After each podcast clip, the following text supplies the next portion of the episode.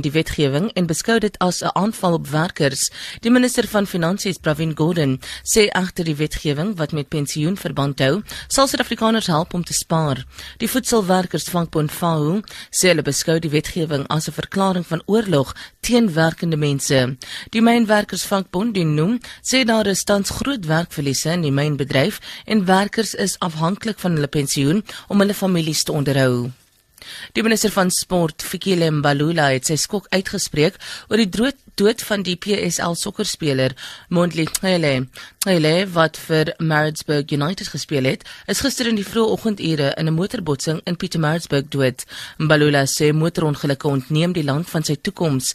'n Sportaanbieder van die SAIK, Delhi Ngwenya, wat saam met hom in die motorvoertuig was, is ook dood. Die oorsaak van die voorval word tans ondersoek. Amerika het nuwe sanksies teen sekere maatskappye en individue in Iran ingestel na aanleiding van 'n onlangse ballistiese missiltoets. Die nuwe sanksies beteken dat 11 maatskappye en individue wat bande het met die missielprogram nie die Amerikaanse bankstelsel kan gebruik nie.